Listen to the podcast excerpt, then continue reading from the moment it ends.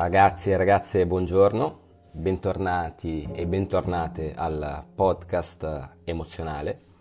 Il tema di oggi è come imparare a raccontare una storia che emozioni. Io sono Emanuele, sono un coach di comunicazione e di creatività.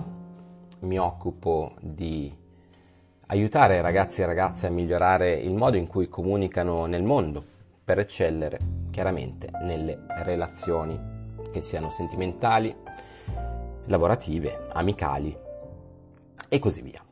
Allora, tema di oggi lo storytelling. Quando si dice storytelling, si dice si dice, si intende l'arte di raccontare storie, che a parere mio vuol dire un po' tutto e niente, cioè l'arte di raccontare storie. Allora parliamone, l'arte di dipingere, l'arte di fare musica. È un po' generica questa definizione, ragazzi. Io vorrei in questo episodio farvi, capi- farvi capire quanto possa essere realmente un game changer sapersi raccontare ok?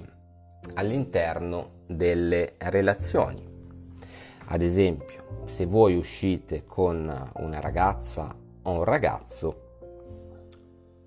potrebbe crearsi l'occasione per raccontare un evento oppure un aneddoto sulla vostra vita. Ok?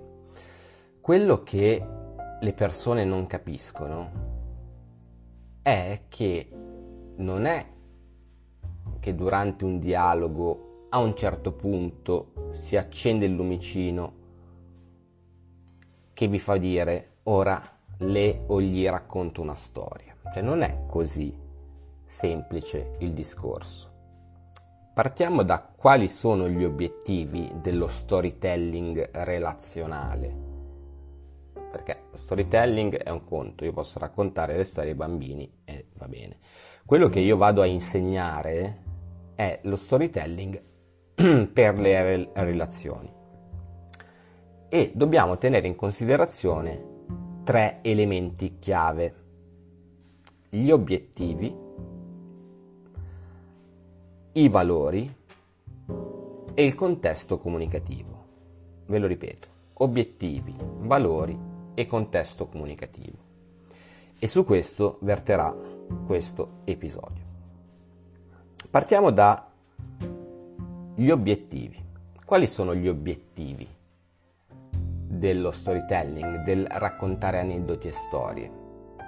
L'obiettivo è quello di creare una connessione più profonda con la persona che ci troviamo davanti. Gli obiettivi sono quelli di andare a coinvolgere e emozionare la persona con cui stiamo parlando. Ok? Andando a veicolare cosa? Dei valori. Perché? Perché ogni storia che raccontiamo può essere esplicata, può essere verbalizzata su due o più livelli. Se io racconto la storia, ad esempio, di quella volta che mi si è allagata casa e ho dovuto sistemare a mani nude la lavatrice, ok? Per cui mettermi lì, andare a lavorare con cacciaviti, eccetera, stracci, tutto un casino a un primo livello di comprensione, la storia rappresenta quello che è, ossia quello che è scritto e quello che è detto. Vale a dire, Emanuele ha sistemato la lavatrice da solo perché gli si è allagata casa. Mi seguite? Questo è un primo livello di comprensione. Stiamo però parlando di valori. Per cui, come viene percepita questa storia? A un livello epidermico in questa maniera.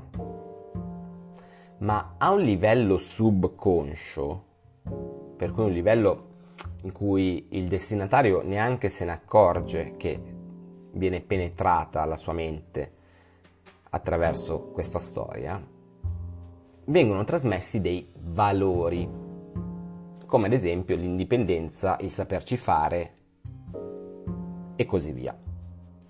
Per cui ricordatevi che tutto quello che voi andate a raccontare, tutti gli episodi, tutti gli aneddoti che andate a raccontare in ambito relazionale, colloquio di lavoro, piuttosto che a un primo appuntamento, o secondo, terzo, insomma, si spera che, che vada avanti, non è semplicemente quello che dite, ma è quello che viene poi a livello subconscio interpretato dall'altra persona. E qui è molto importante tenere sempre in considerazione i valori che un aneddoto o una storia possono andare a veicolare. Andrò a dettagliare questo concetto nei prossimi minuti. Per adesso fate vostro, insomma, questo, questo focus. Quello che dite non è quello che sembra quello che dite ha diversi piani di lettura, ha un meta messaggio, cioè un messaggio dentro nel messaggio, o se vi piace di più, si utilizza molto questo termine mutuato dal teatro, un sottotesto. Quello che dite non è quello che sembra. So che è abbastanza mind blowing come cosa, ma mi rendo conto che farvi conoscere queste tecniche può aiutare molte persone all'ascolto a capire il perché non riescono a coinvolgere tramite i loro racconti. Il terzo punto abbiamo detto il primo punto sono gli obiettivi, il secondo punto sono i valori che veicoliamo con le nostre storie, il terzo punto è il contesto. Ok, qualsiasi atto comunicativo non può esimersi dall'analisi preliminare e contestuale di quella che è la situazione in cui ci si trova per comunicare. L'errore che vedo più comunemente tra i miei studenti che vogliono imparare a raccontare e a raccontarsi è una erronea valutazione di quello di quelle che sono le possibilità di raccontare queste storie in determinati contesti. Una storia, un aneddoto su noi stessi può durare 15 secondi, perché ad esempio siamo al bar con i colleghi in pausa pranzo, oppure può durare anche mezz'ora, perché magari siamo seduti su una panchina alle due di notte con la ragazza o il ragazzo che ci piace. E quando parliamo di contesto non possiamo esimerci dal ragionare sul fatto che dall'altra parte c'è una persona senziente che molto probabilmente vi farà alcune domande, vi interromperà. Per cui è importante imparare a capire e avere il polso della situazione per comprendere al meglio se è il caso di raccontare una storia breve, di raccontare una storia più lunga, ma soprattutto essere pronti a deviare quella che è la rotta narrativa in base a quello che dice il nostro interlocutore, in base al comportamento del nostro interlocutore. Cioè, noi abbiamo davanti una persona e diciamo ok, adesso ti racconto una storia. Questo è il classico incipit. Creare una storia chiaramente crea connessione, l'abbiamo appena detto, no? Trasmette valori, ha determinati obiettivi e non può esimersi dal contesto. Ti racconto una storia. Sai che ho bla bla bla bla bla bla bla è stata un'esperienza molto formativa. Io in pochi secondi posso andare a esprimere un aneddoto. Ora, pensiamoci un attimo. Qui non stiamo parlando di storie semplici, qui stiamo parlando di storie che in potenza vadano a creare una connessione empatica con l'altro e che emozionino l'altra persona. Per cui io do per assodato che voi a questo punto dell'episodio abbiate chiaro il fatto che quello che dite non è semplicemente l'insieme di parole messe lì che vengono percepite in questa maniera, ma c'è un livello sottostante, il famoso sottotesto o metamessaggio, che va a imprimersi nella mente di coloro che vi stanno ascoltando in quel momento. Cioè, questo dovete capirlo, perché altrimenti non capite l'emozione. L'emozione non viene dato, data dalle parole che dite. Ok? L'emozione, le parole sono fredde, mettiamola così. Il susseguirsi di parole non, non è nulla, è un qualcosa di logico. L'emozione deriva da almeno due elementi. Il primo è la tematica che è andata a trattare. Ci sono tematiche più o meno emozionali, adesso le vedremo. Per cui la tematica, l'argomento che è andato a trattare è sicuramente più o meno emozionale. Okay. Secondo la struttura narrativa. Okay. E terzo anche la modalità in cui la raccontate. Partiamo da quest'ultimo, la modalità. Quando raccontate una storia dovete fondamentalmente recitare. Okay? Dovete tirare fuori il uh, Giorgio Strehler che è in voi. Vi faccio un esempio. Potete dire, sai che ieri ho conosciuto una ragazza molto bella che però mi ha confessato di avere un grande problema. Le ho offerto da bere, si è seduta al tavolo con me e sembrava davvero simpatica. Aveva degli orecchini etnici e quello è stato un po' l'incipit della discussione. È così che l'ho, diciamo, abbordata, se vogliamo utilizzare questo termine. Ecco, vedete, io adesso ho iniziato a raccontare una storia, ok? E qui si parla di struttura narrativa. Perché? Perché non ho ancora svelato il grave problema che ha questa ragazza. Ci avete fatto caso? Io all'inizio ho inserito all'interno della narrazione un elemento che poi non si è concluso. Sicuramente questo va a generare curiosità, per cui va ad agganciare la persona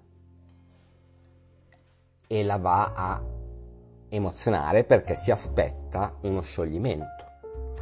Per cui quando raccontate una storia non dovete raccontarla in maniera lineare, oltre ad avere una buona interpretazione vocale e anche in merito al linguaggio del corpo, e, oltre che lessicale, capacità di elaborare metafore, similitudini, usare termini giusti, dovete capire che per emozionare una persona dovete tenerla sulle spine. Io avrei potuto dire la stessa frase dicendo ho conosciuto una bellissima ragazza, questa che ha un problema con suo padre. Ok? Per cui, in maniera cronologica. Quando parliamo invece di struttura narrativa, dobbiamo ricordarci che per emozionare dobbiamo andare a montare, come dei novelli Steven Spielberg, quella che è la nostra storia. Dobbiamo andare a mettere alcuni elementi prima e alcuni elementi dopo. Ok? Per cui, detto questo, io spero che sia chiaro il concetto, non è difficile. Non dovete raccontare le cose in maniera lineare, ma dovete imparare la struttura che possa creare una suspense e che possa tenere agganciata la persona all'ascolto attento. Soprattutto in fase di chip talk, Chip Talk significa chiacchiericcio, vi sconsiglio vivamente di usare storie che vanno oltre il minuto, perché il livello di attenzione, la famosa scena del caffè al bar, la soglia di attenzione è molto bassa. Cosa diversa con il deep talk. Deep talk sono dei dialoghi più profondi, più intimi. Come abbiamo detto, anche il contesto è importante per cui si elaborano non certo in una discoteca e non certo nel casino di un bar, ma in contesti sereni, tranquilli, molto solitari. Okay? Deep talk significa dialogo profondo e sicuramente molti di voi, se seguono questo podcast, ne avranno già sentito parlare. Tra l'altro sto anche scrivendo un libro in merito, eccetera. Però non voglio anticiparvi niente. Detto questo, gli argomenti che emozionano. Ok. Anzitutto il ventaglio delle emozioni, come sapete, è piuttosto vasto, soprattutto quello delle emozioni secondarie, che è dato dalla commissione delle 7-8 primarie, per cui non posso fare un elenco esaustivo di quelli che sono gli argomenti che emozionano, però posso darvi un consiglio che sicuramente vi tornerà davvero utile nella narrazione delle vostre storie. Qual è questo consiglio? i consigli in realtà sono un consiglio dentro un consiglio, cioè un metaconsiglio. Partiamo dal presupposto che il presente è noioso, non ha nulla di speciale. Per cui dove andare a pescare le vostre storie, i vostri aneddoti? Avete due possibilità. O nella vostra infanzia, per cui se partiamo dal presupposto che tutti noi siamo stati bambini, per creare una connessione emozionale più potente, più empatica, andare a ripescare eventi nel passato, nell'infanzia, diciamo che si gioca facile in questa maniera. Ok? Per cui raccontare eventi legati all'infanzia crea una connessione emozionale molto più profonda rispetto a raccontare qualcosa del presente, perché il presente è noioso. L'altro campo, l'altro segmento che dovete tenere in considerazione nel momento in cui desiderate raccontare una storia emozionale è il futuro, vale a dire sogni e aspettative.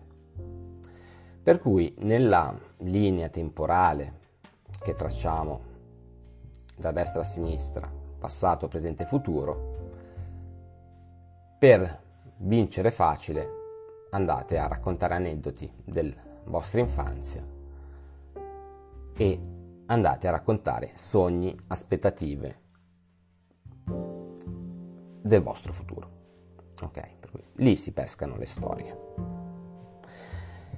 Spesso e volentieri molti mi dicono ma la mia vita non è avventurosa. Bene, io credo che ognuno di noi sia un eroe, ma non un eroe di quelli super, dei supereroi.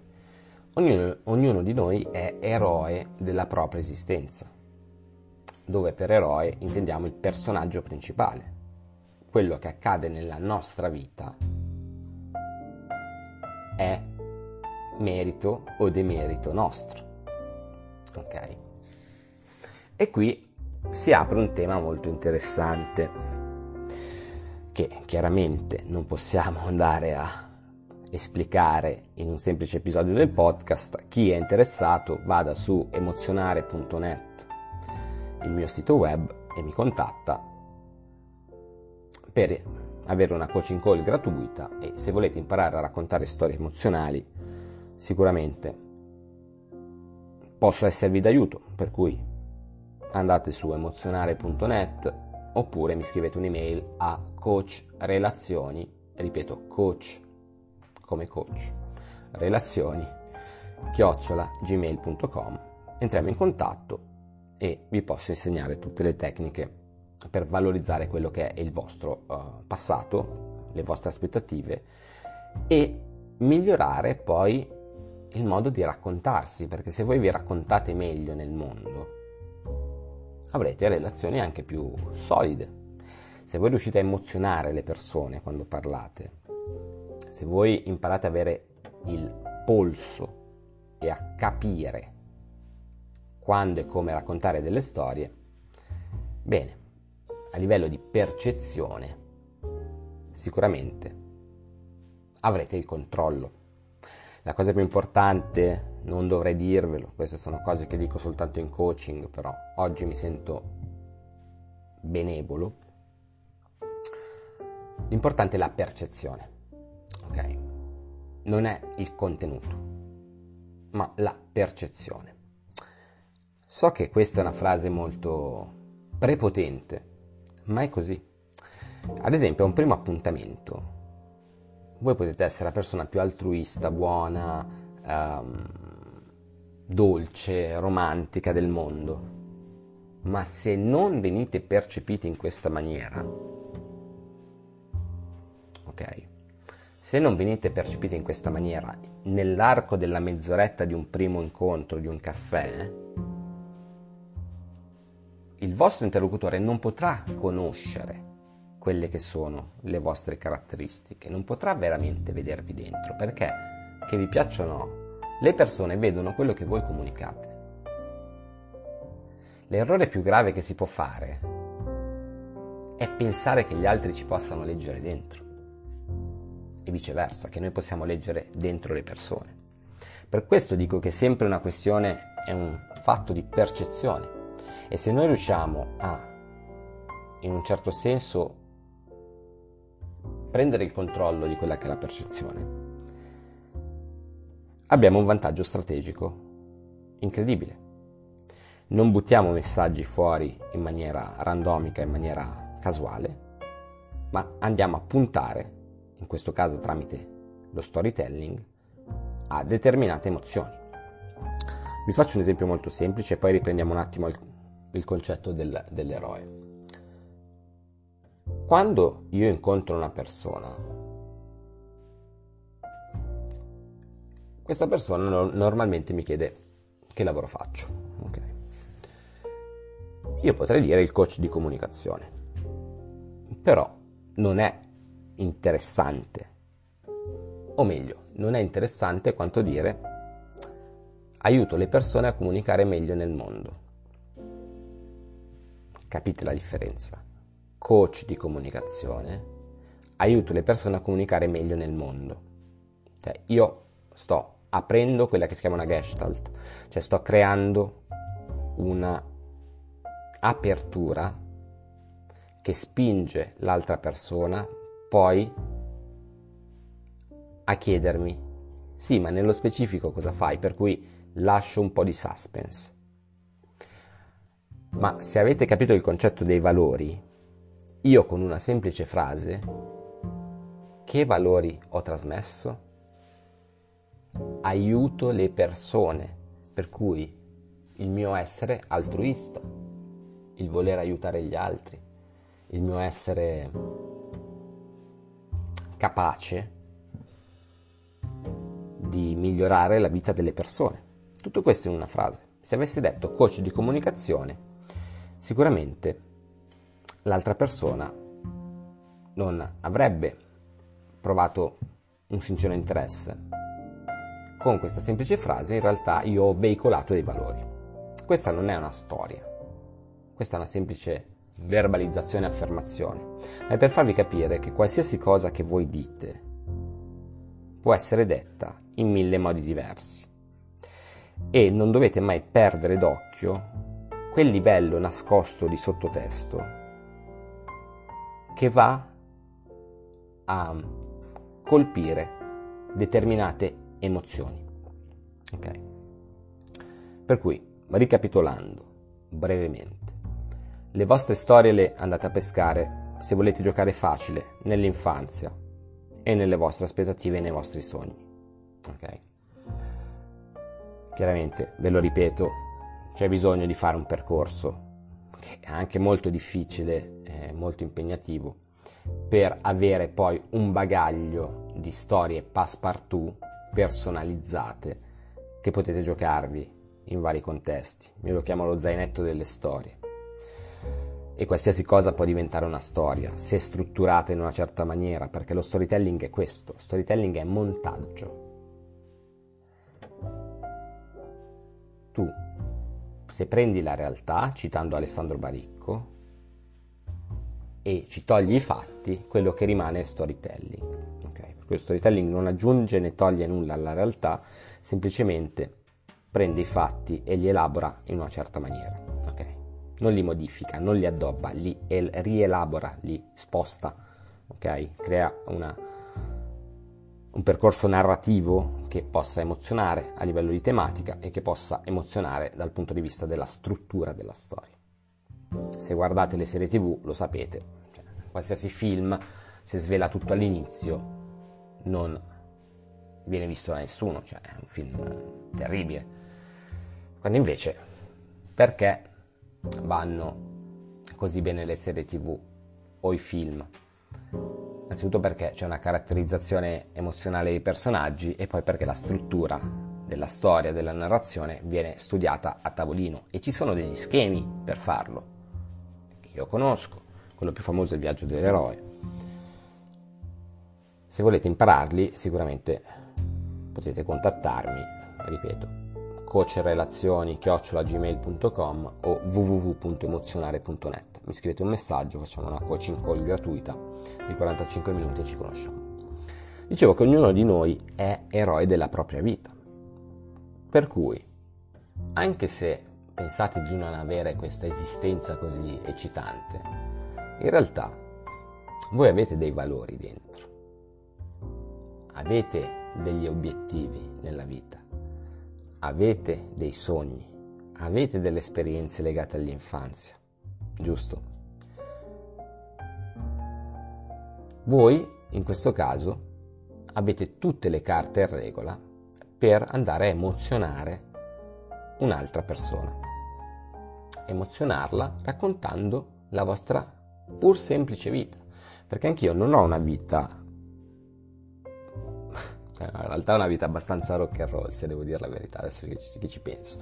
Magari ho più aneddoti di, di una persona media eh, per il semplice fatto che ho vissuto una vita insomma a livello esperienziale molto molto fitta. Anche solo per il fatto che sono stato per tanti anni un fotografo o per tanti, altrettanti anni un musicista uh, per altrettanti anni un insegnante um, ecco magari ho qualche storiella in più da raccontare qualche aneddoto in più e il fatto che io abbia vissuto quattro anni un, con dei monaci, insomma fondamentalmente in un luogo spirituale, è una, una di quelle cartucce che mi gioco molto spesso. Però queste sono cose personali, non desidero raccontarle al grande pubblico. O almeno, non desidero dettagliarle al grande pubblico. Comunque, detto ciò, ognuno di noi è un eroe e attraverso i nostri piccoli, grandi racconti quotidiani possiamo andare a trasmettere quelli che sono i nostri valori all'altra persona, per cui possiamo controllare quella che è la percezione di noi stessi rispetto all'altro. Oltre a questo, oltre alla capacità di trasmettere dei valori, se impariamo a raccontare delle storie, le nostre storie, e a raccontarci, siamo, saremo in grado anche di emozionare queste persone. Ok? La cosa che molti miei allievi di questa materia mi dicono è sì Manele però io ho raccontato questa storia però la persona non si è emozionata okay. quello che dovete capire è che il messaggio ha bisogno di sedimentare. Ecco, questo è un altro concetto importante. Ricordate la storiella della lavatrice che ho raccontato all'inizio episodio? Pensando a Emanuele, nei prossimi giorni, il vostro cervello elaborerà e semplificherà questa storia andando a elaborare un concetto molto minimale, che è quello di Emanuele, persona indipendente capace di affrontare sfide quotidiane con la lavatrice, ok? Domestiche, sfide domestiche. Una persona non deve mettersi a piangere quando raccontate una storia, ok? Se si mette a piangere è un casino, se si commuove è un casino, ok? Dovete riuscire a gestire queste situazioni. A me è capitato molte volte, perché giustamente conosco le, levi, le leve emozionali e per me può essere molto semplice andare a intaccare quelli che sono degli stati sentimentali dell'altra persona. È un potere che, per citare Peter Parker, porta ad avere altrettante responsabilità. Per cui quando una persona si sente molto ferita o molto colpita o molto emozionata comunque, per voi che non sapete gestire la situazione a livello comunicativo e non sapete gestire le conseguenze, potrebbe essere un, un grave problema. Ok? Però voi siete dei piccoli eroi cioè, quello che voglio farvi capire è che voi siete dei piccoli eroi quotidiani. Qualsiasi cosa vi accada ha un potenziale narrativo. Poi dipende da quelli, ricordate gli obiettivi, i valori e il contesto, no? A seconda di quelli che sono gli obiettivi potete usare lo storytelling per motivare, per fare bella figura, per ammaliare, conquistare, sedurre, in ultima istanza emozionare. Non vi nego che molti di voi mi contattano perché vogliono imparare a raccontare storie eh, con lo scopo di conquistare le ragazze. Ok? E sì, possiamo dire che sicuramente saper utilizzare le tecniche di storytelling, le strutture narrative, il um, proprio passato per valorizzarsi e comunque creare una connessione più autentica è sicuramente una cosa intelligente da fare. C'è chi mi contatta invece per lavoro. Quanto è brutto un colloquio di lavoro in cui uno elenca in maniera cronologica le proprie esperienze?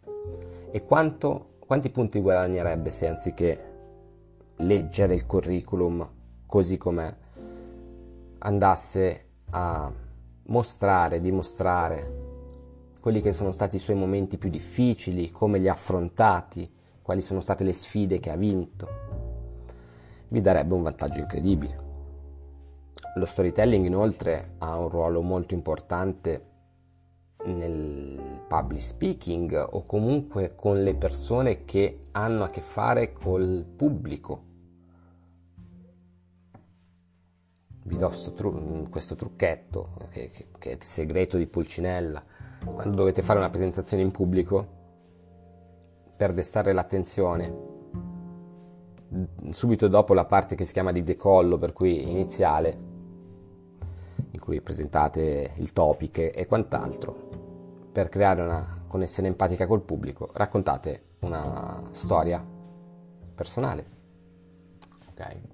Sono vari tipi di storie, ci sono le storie di trionfo, ci sono le storie divertenti, le sfide. Quello che dovete imprimervi in testa è che ogni storia porta dei valori, quei valori sono sulla vostra persona. Dunque se voi avete la possibilità e la capacità di narrare delle storie su voi stessi, avete il controllo di come venite percepiti. Questi messaggi che voi buttate fuori non vengono percepiti letteralmente, ma sedimentano e vanno a creare un avatar, un'immagine mentale di voi sulla base dei valori che avete trasmesso. E scusate se è poco. E scusate se è poco. Chi inizia un percorso con me cambia il modo di comunicare. D'accordo?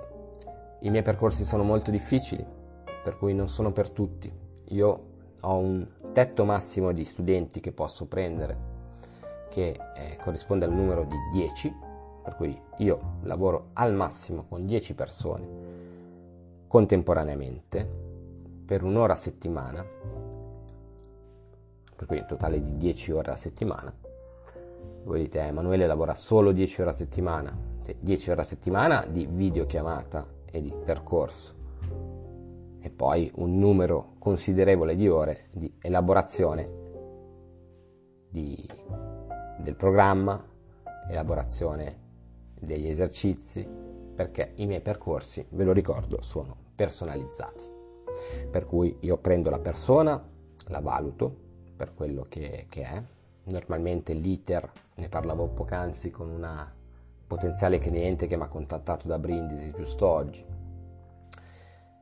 45 minuti di telefonata, 45 minuti di videochiamata gratuita e poi 3-4 giorni che lascio a te per pensarci se iniziare questo percorso che è difficile ma che può cambiare la tua vita. Io ho in mano una grande responsabilità, perché so bene che cambiando la comunicazione cambia la vita delle persone, migliora. Però per fare questo c'è bisogno di tanto impegno, di tanta dedizione e per un certo numero di mesi bisogna veramente concentrarsi. Altrimenti sai cosa potete fare? Iscrivetevi a un corso qualsiasi di public speaking o di storytelling. Ok? Vi insegnano le strutture nar- narrative, il viaggio dell'eroe, Campbell, Vogler e Prop. Fate i vostri bei schemini, avete le vostre belle slide e poi dopo alla fine uscite fuori che queste skill, queste competenze vi accorgete non sono attuabili, non sono pratiche. Se invece decidete di iniziare un percorso con me, in inglese si dice actionable, cioè sono azionabili, sono, si possono mettere in pratica da subito.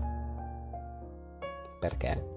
È un processo di storia, è un processo sì di narrazione che è costruito sul vostro avatar, sulla vostra persona, sul vostro modo di essere, sui vostri valori, la vostra sensibilità la vostra storia, il vostro passato, le vostre aspettative, i vostri sogni.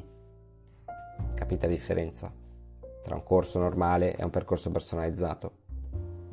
Credo che questo possa anche andare a giustificare i costi che sono chiaramente differenti. E poi volete mettere, essere in aula con altre nove persone o ancora peggio in videochiamata con altre 9 persone oppure avere un coach che da quanti anni che studio comunicazione, mamma mia. Io sono laureato nel diplomato nel 2000, da 20 anni, da 20 anni in comunicazione e che ha il completo controllo di, di tutti quelli che sono i processi anche psicologici legati appunto, in questo caso alla narrazione, ma in realtà alla persuasione, che poi c'è il rischio anche che diventi manipolazione, per cui io gli strumenti che do in mano ai, mm, scusate, gli strumenti che do in mano ai miei studenti sono strumenti um, che se utilizzati in maniera erronea sono molto pericolosi, sono delle armi. Per questo io devo sincerarmi di avere di fronte una persona buona, una persona onesta e non manipolatrice. Potrei manipolarvi con le storie tranquillamente, potrei sedurvi con le parole, potrei ammaliarvi, però ho deciso di non farlo. Ho deciso di non farlo e qui racconto un piccolo aneddoto non so se raccontarlo, eh? vabbè, diciamo che ve lo racconto a metà. È la storia di quando ho deciso di passare dalla parte della magia bianca. Avendo la possibilità anni fa di insegnare a 10-15 studenti per un mese eh, intero, un bel giorno ho deciso di cercare di persuadere alcune persone a credere alcune cose. Ok? Nel momento in cui io mi sono accorto, ragazzi, non pensa a niente di, di gravissimo, eh? niente di, neanche di grave, cioè, volevo solo testa, testare alcune tecniche. Nel momento in cui mi sono accorto che queste persone erano state manipolate da me, ecco, lì mi sono spaventato molto. Mi sono spaventato molto e da quel giorno ho detto, ragazzi, io ho delle armi, ho delle capacità, ma le voglio usare solo a fin di bene. Perché sono per la magia bianca. anche con le donne, anche con i genitori, nei rapporti di lavoro, io non sono mai manipolativo. Ciò non toglie che potrei esserlo. Perché vi dico questa cosa? Perché le tecniche che posso insegnarvi sono veramente molto potenti, ma devono essere messe nelle mani di persone che sono giuste. Se sono messe nelle mani di persone sbagliate, purtroppo il rischio di fare danni. Siccome il mio obiettivo è quello di cambiare la vostra vita in meglio e non di darvi potere gratuito, ecco che devo fare una preselezione molto puntigliosa all'ingresso. Chiaro? Va bene ragazzi, ci sarebbero tantissime altre cose da dire ci sarebbero tantissimi altri temi da affrontare in termini di storytelling per emozionare. Io vi ho dato qualche input, se siete interessati andate su www.emozionare.net oppure scrivete a coachrelazioni.gmail.com Sarò lì ad ascoltarvi. Che ne dite? sono andato molto lungo, 43 minuti e 45 secondi, però penso che questo episodio rimarrà nei secoli dei secoli come un episodio importante, diciamo. Ragazzi, io vi ringrazio, vi saluto e ci vediamo alla prossima puntata del podcast emozionale. Ciao!